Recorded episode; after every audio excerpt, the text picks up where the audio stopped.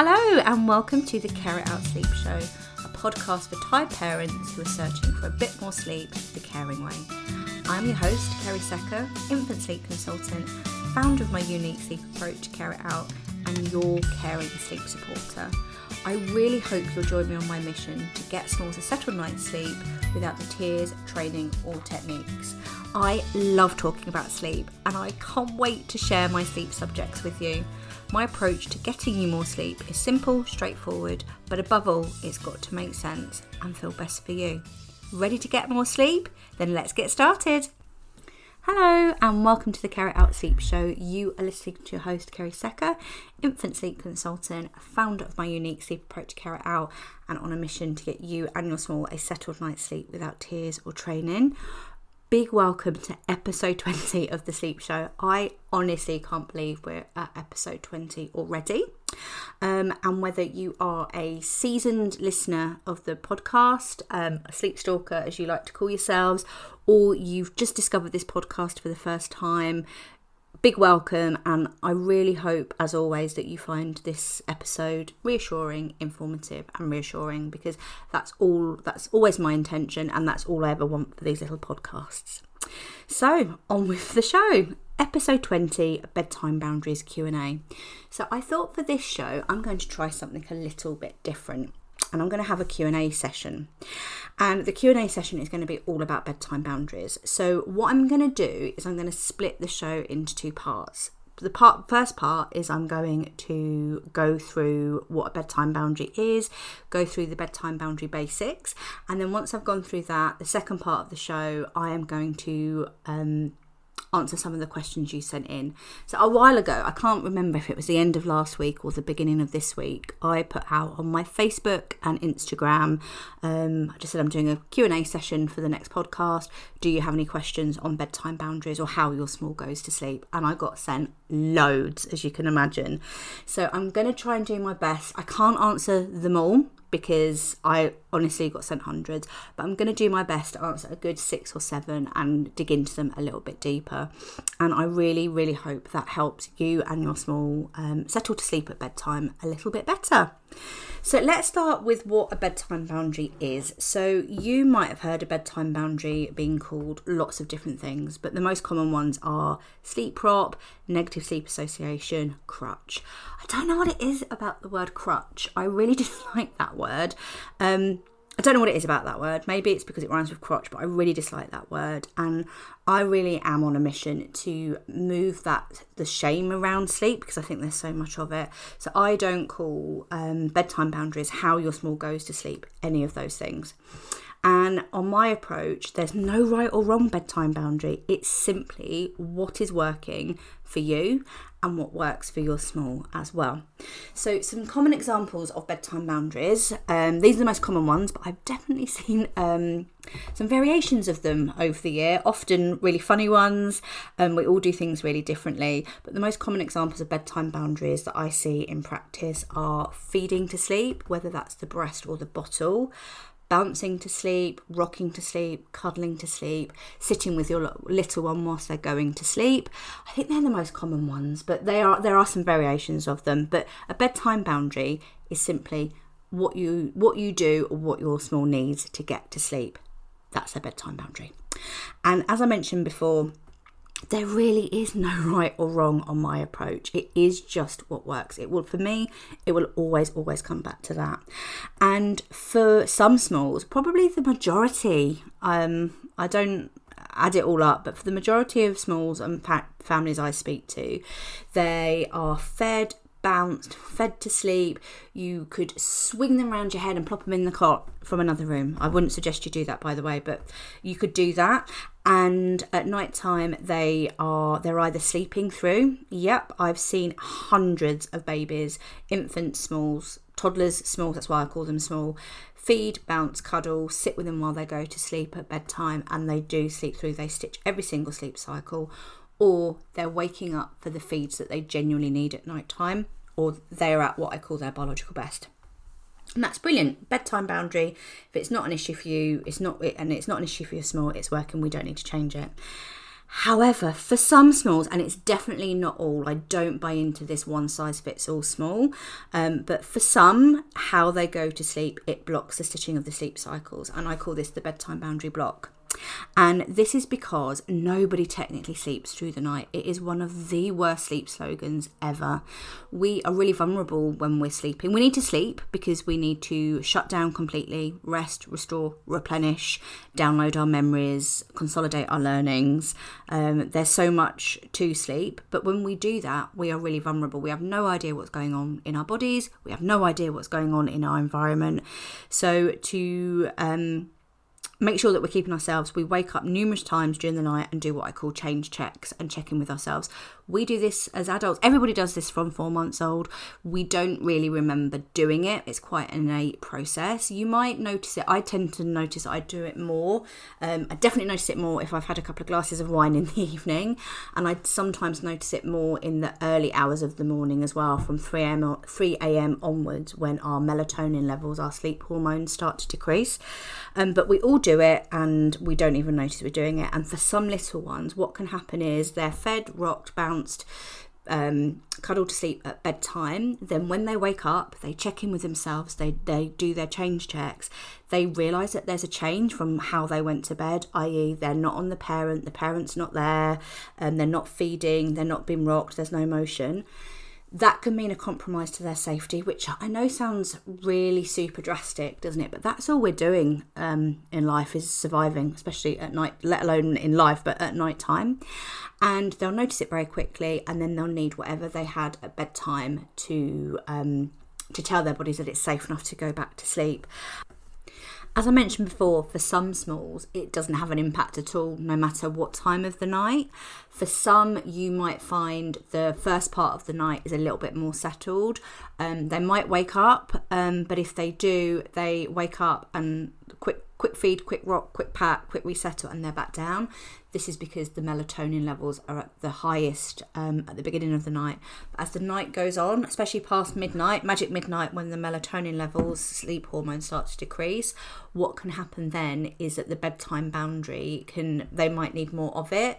They may might wait more frequently for it. They may need more of it, or you it might stop working altogether, and that's when you can get into a position and that's a time of night where you might find yourself having to feed, rock, cuddle them constantly to actually keep them asleep. So I hope that makes sense. I'm really passionate about sleep making sense to you because I can't do anything unless I, I must be a very annoying person, unless I understand the reason why. Um, and I really hope that gives you some insight um, into what's going on with your small when they're waking at night time. So, as a sleep summary, then for bedtime boundaries, bedtime boundaries is simply how your small goes to sleep at bedtime or what they need to get to sleep. I honestly don't believe in sleep props, negative sleep association, crutches. Um, it is just, there's no right or wrong. It's just what works for you and what is working for your small and their sleep. For some, the majority of smalls um, I speak with or I talk to parents, the feeding, the bedtime boundary doesn't block the stitching of the sleep cycles and they either sleep through or wake up for the feeds that they need. But for some smalls, not all, the bedtime boundaries can block the stitching of the sleep cycles at night time because it comes back to there's a difference when they wake up and do their change checks. There's a difference and they need that to um, whatever happened at bedtime to tell their body that it's okay to go back to sleep. It's a real individual thing. Every small is different and i take every family every small at face value and where they are at.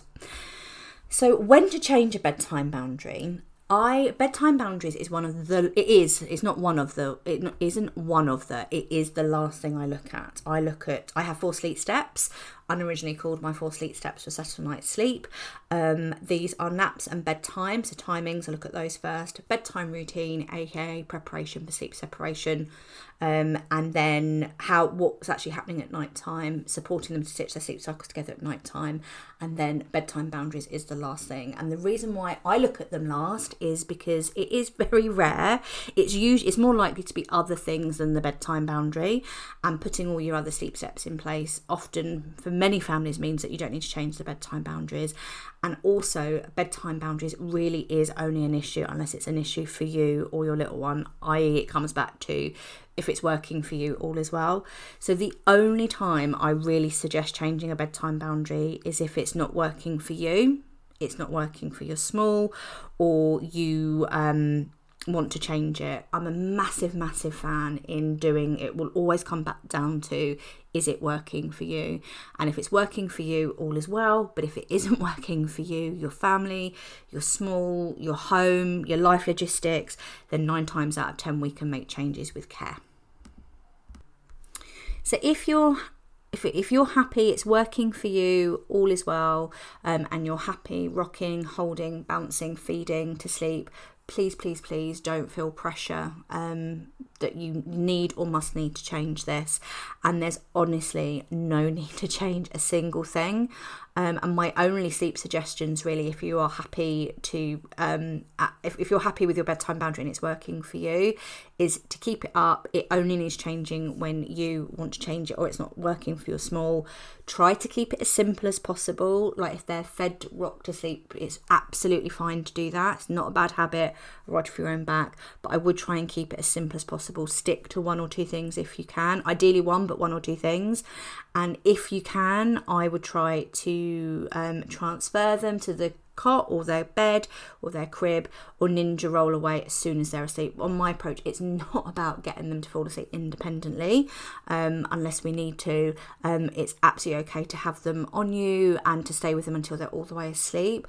But sometimes um, transferring them straight away or ninja rolling away can help them stitch their sleep cycles at night time if you would like to change their bedtime boundary, um, I I honestly believe that changes can be made with care, um, and you don't need to do. Um, again, I have always prefaced this with I'm not anti anything. It's control crying, crying out is not my bed bag, mainly because from my experience, I've never had to do it with the children that I looked after, um, and it's very rare that it, it's it's needed to do. There's other things that we can try first, but it doesn't mean that I'm completely against it. Um, but if you would like to get to the point where you would like to change their bedtime boundary and you don't want to do that doesn't feel right for you because if it doesn't feel right chances are it's not the best thing for you and your family because your guts don't fib. Your gut is good feelings don't fib. Um, I do believe that you can make changes with care if you want to. And my suggestion would be to try to get to a point where your bedtime boundary is as simple as possible. And my biggest tip is to try and I always encourage parents to lose that expectation that you're going to go from where you are now to where you would like to be in one fell swoop. So, for example, uh, an example of this is I work with a lot of um, parents that do want to stop feeding for not because I think it's a bad habit or rod for their own back, because they want to, and then I'm all, always would always support them, um, and they for whatever reason they want to stop or get them to sleep in their cot. My I always encourage them to um, let go of that expectation that we are just going to be able to go from feeding on you or falling asleep on you to in the cot and walking out the door and then being able to fall asleep really really quickly or without any support because I'll be honest with you that is a little bit unrealistic and this is because it's a massive massive change for them and it's the same for us we can't just get in a car and, and drive a car. We have to learn how to do it. You don't go out and just climb Everest um, without doing any plan, without doing any steps in between. So my biggest tip here, or my biggest sleep suggestion, is to try and lose that expectation that you're going to go from where you are now to where you want to be in one swoop. My whole approach is that we step it down into more manageable steps, and that tends to make it more manageable, more sustainable, more comfortable for both parents, for both you and your small. The other one is consistency is often key. Um, I talk about consistency all the time. You must be bored of me saying consistency, but it is quite important because doing the same thing over and over again. It's really boring, that repetition, but doing the same thing over and over again, your small comes to realize very quickly what's happening. They know what's happening, they can expect it, they can anticipate it, and that makes them feel safe and secure. So, consistency is often the key when changing a bedtime boundary, doing one thing at a time step it down a bit and do it for a period of time. Again, I call it Amazon Prime patience, and I am I do this all the time. If something hasn't happened quick enough, my Insta browser isn't working quick enough, or I can't think quick enough, I get really annoyed and I'm just like, why is this not working? And then I have to remind myself that we are so conditioned to want everything really quickly now, Amazon Prime patience, that some things do just take a little bit time. The other thing when we're changing bedtime boundaries is to Im- we have to embrace and let go of that expectation again. They are going to get overtired when we try something and you are going to worry that they're getting overtired. This is completely normal and natural because any any change we make to bedtime boundaries change is strange and they go on high alert and that means it's completely normal for them to take a little bit longer to settle to sleep at bedtime. So i hear this all the time um, from um, families in practice. They are really worried that they're going to get overtired and i encourage us to embrace this. If we know that we want to change bedtime boundaries or it's impacting sleep, they are going to get overtired um, in the short term. But usually, what tends to happen three or four days, and babies are very, very, well, smalls are very adaptable and they usually catch up with themselves, and that that overtiredness is usually um, very short term. You are going to worry about them getting overtired. This is completely natural. I, I probably don't help talking about overtiredness all the time. Um, but that's something to, to think about. And then the other one is it takes time to expect that it's going to take a little bit of time. Again, Amazon Prime patience, we're not just going to stop feeding or stop rocking and they get to sleep straight away. It is going to take time for them to get the hang of doing something new and again that driving analogy i love an analogy where it took well it took me five times to pass my driving test. Can anybody beat that? Um, but it's the same for us. We don't just do a new skill um, get in a car and we're able to drive. It takes time for that to feel comfortable and for us to feel consistent with it and then if you're looking for some tools to actually move away from feeding whether that's breast or bottle cuddling rocking or sitting with them um, I get asked this a lot. So I've listened to you guys and I've got a bedtime basics, um, no, not bedtime basics, bedtime boundaries um, e course. And this goes through all that I share with you all the tools that I use in um, my private practice with families. It's in a really short, concise, um, e-course for you ninety nine. and what i do is i'll put the link in the bio but that is if you're looking to change your bedtime boundaries that is where um, and I would signpost you to. All my tools are in that. Right, on with the Q&A. I'm excited. I've got my little piece of paper here. I've got my cup of tea. So what I'm going to do now is I hope you found that really useful, a bit of an insight. If you haven't heard me talk about bedtime boundaries before, that's a really good introduction, I think. Really good sleep summary of the bedtime boundary basics. And what I'm going to do now is answer some of your questions on bedtime boundaries. Um, I can't remember how many I've got. I've got one, two, three, four, five, six, seven, eight, nine. I think I've got eight or nine questions. It might be a little bit more than I said, but we'll see how we get So, question number one Does how they go to sleep impact frequent waking? So, as I mentioned before, that yes, for some, it can impact their stitching of the sleep cycles at night time but not all smalls will do that.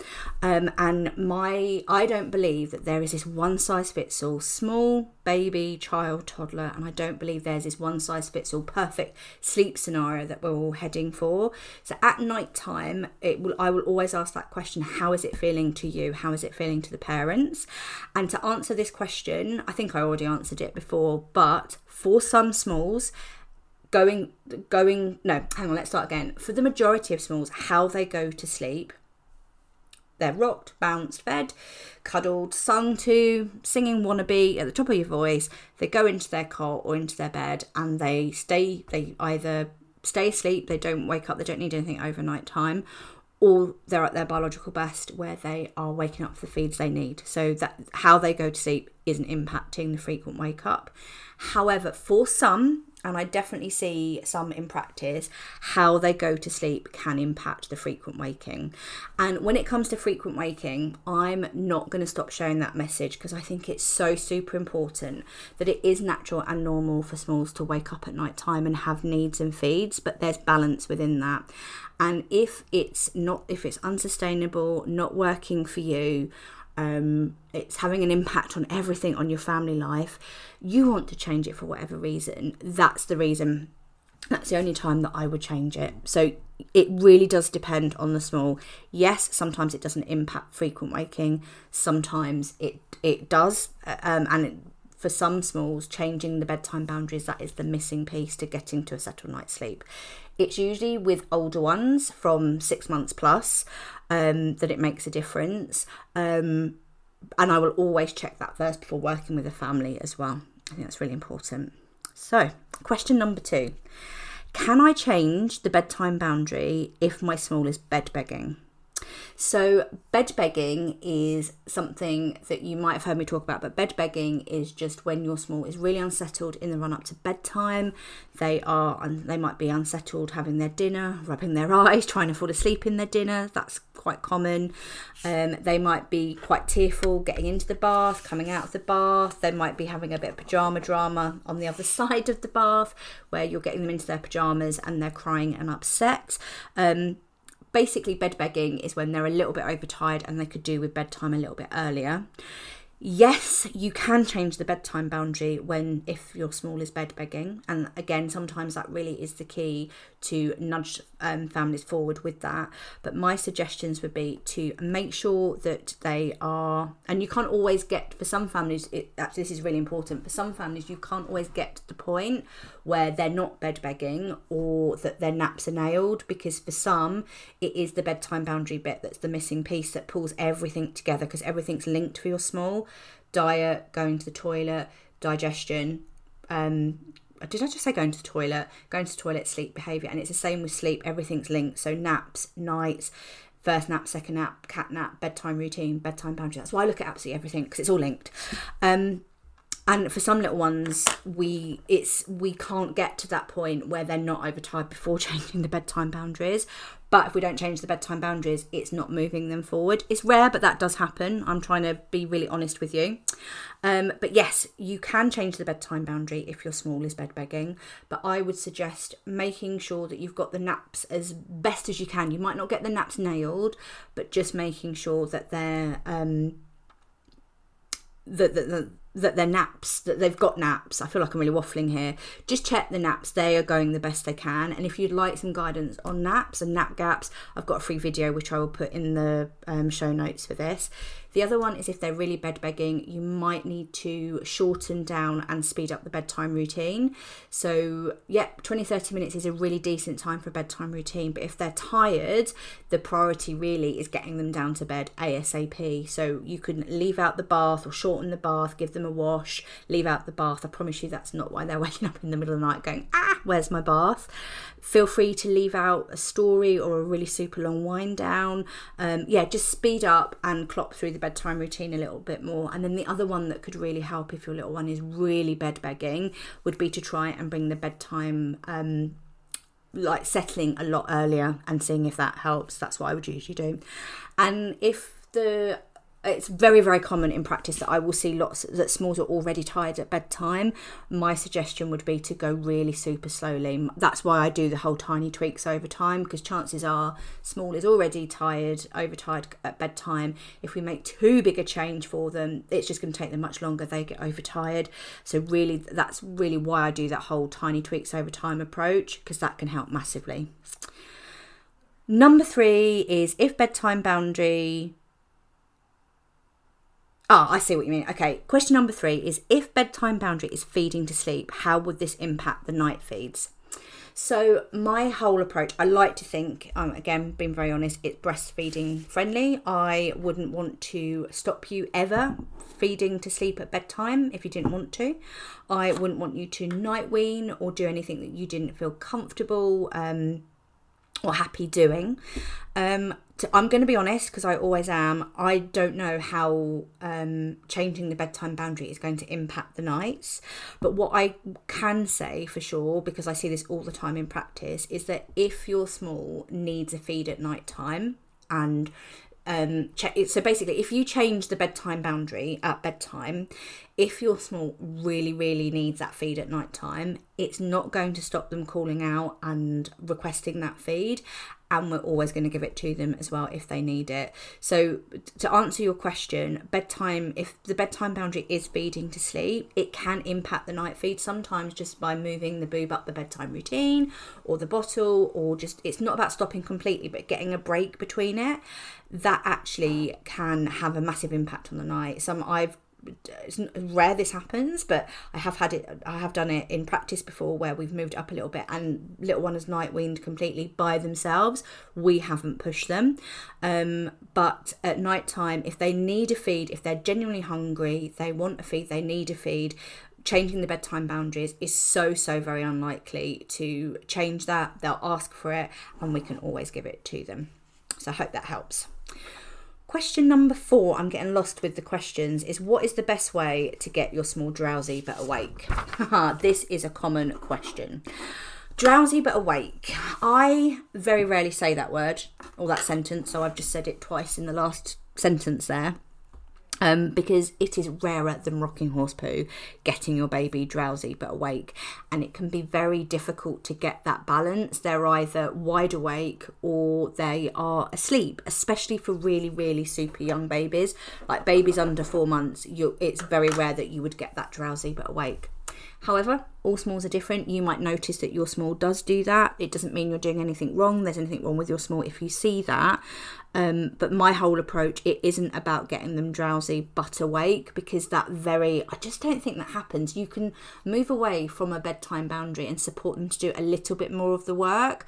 But when we're doing it, it it's not about getting them to that elusive state because sometimes one, it very rarely exists, and actually getting them to that point can actually be more frustrating than actually taking the time. Because um, my approach is to, if we're going to work on bedtime boundaries, is to take that time and support them to fall asleep from awake if we're going to do it, or we very gradually wean off what they need, um, doing away with that drowsy and awake. So my answer to that is what is the best way to get drowsy awake? I think my a really fair answer is if your small naturally does it, that's fine. But if they don't, I would again encourage you to lose that expectation of um, trying to get to that point because it's incredibly, incredibly different, difficult, not different, difficult. Uh, question. I'm lost with the question, so I'm just going to go next question. I didn't number them.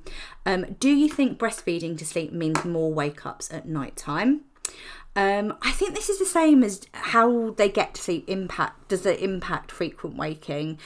I, I think it's really, really important. Boobing to bed, the boobs are never to blame yeah, I think it's really important that the boobs are never to blame. They're not a bad habit, and if boobing to sleep at bedtime is working for you, it's working for your small. Um, there's absolutely no need to change that at all. Um, but to answer your question is do you think breastfeeding to sleep means more wake ups at night time?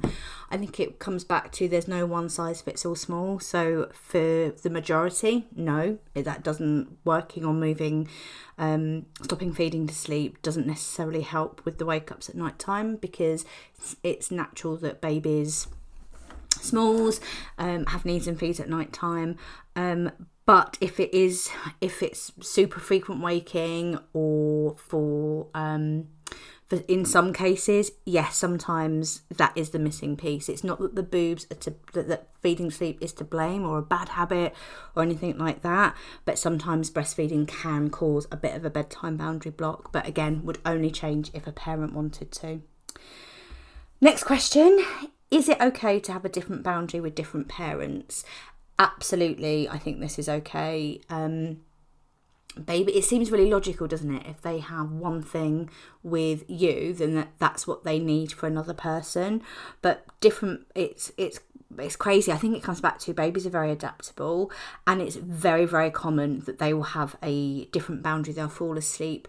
Um, for a great example, breastfeeding to sleep with mum, but then dad will rock, cuddle them, um, or maybe even get them to sleep by themselves. They're all really different, and it's absolutely fine if it's. It comes back to if it's working for you, all as well.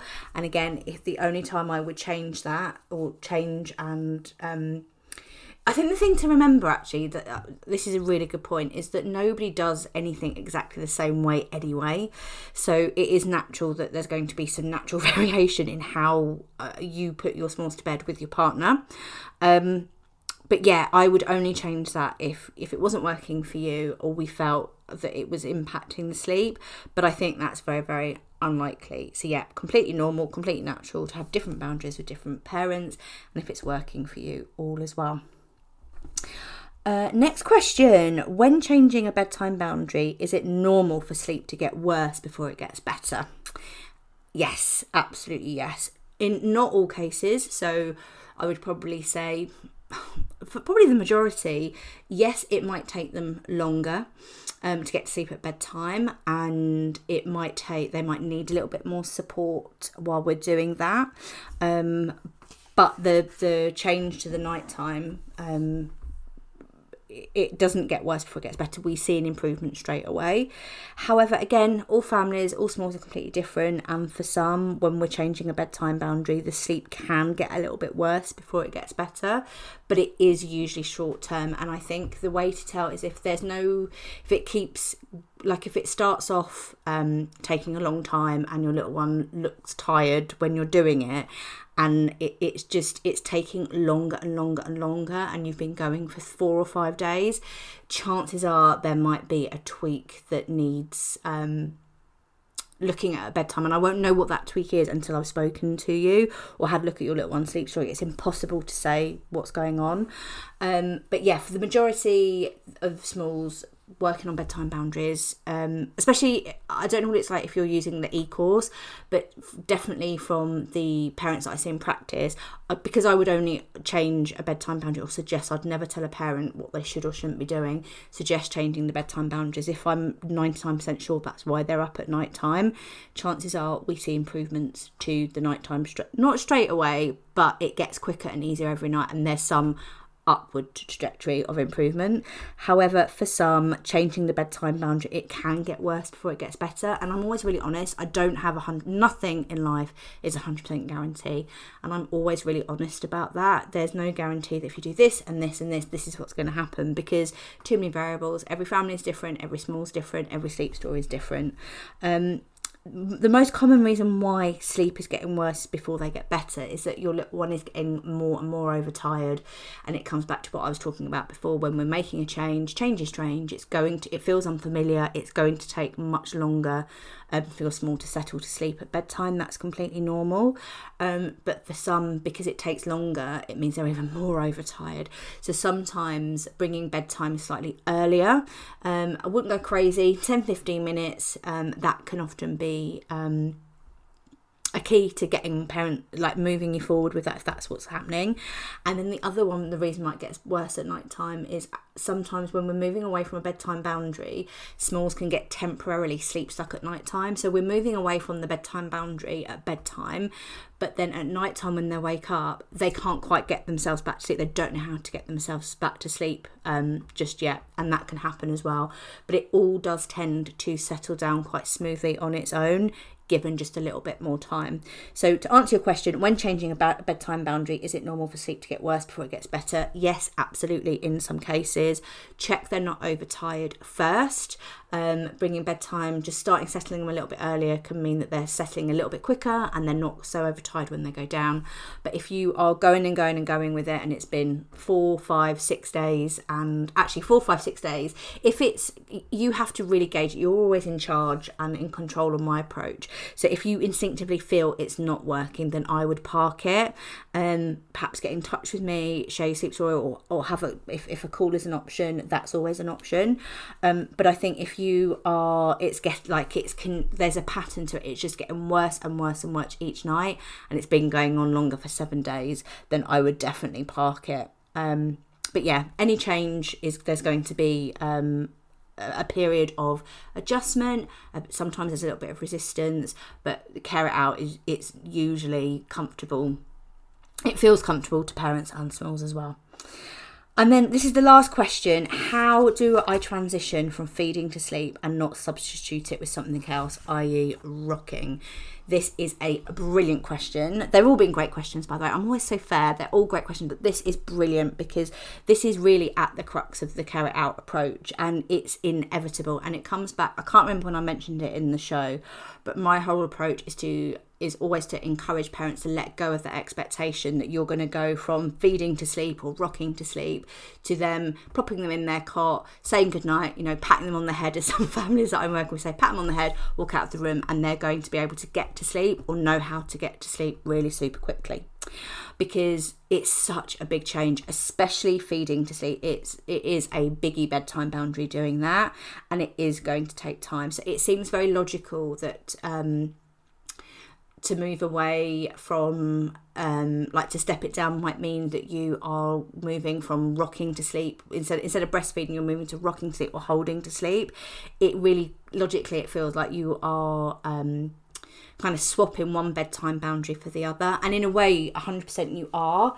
But from my experience, sometimes just moving the boob up the bedtime routine and moving to rocking, that's the key for some families to unstitching the, unblocking the sleep cycles at night time. And for some, if we're not if it doesn't, we're in a position then to maybe start supporting them to fall asleep in their cot.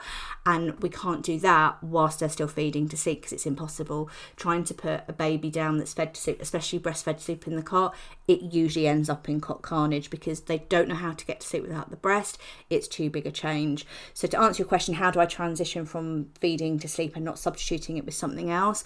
My approach is it's okay to substitute it with something else because my whole approach is we sleep step it down down, tiny tweaks over time, move away from feeding to rocking first of all, then rocking to holding, and then getting them in into their cart. And yep, it does take a little bit of time, but most assumption is often the mother of all mess up. So I don't want to make a massive assumption here, but most families that are either listening to this or working with me or interested in any of my courses or listening to me on Instagram, they want to do, they want an alternative to leaving their little one to cry. And the trade off is taking some time. Is it, uh, the trade off of taking, the trade off of um, reducing the tears and making it manageable and comfortable for everybody and so they don't get overtired is that it can take a little bit of time. Um, and it does mean stepping it down. And logically, I think it's because there's so much out there that everything is just a bad habit, a rod for your own back, or bedtime boundary, and it's so natural to feel overwhelmed and go, "Oh my goodness, how am I going to go from here to there, or how is this ever going to end?"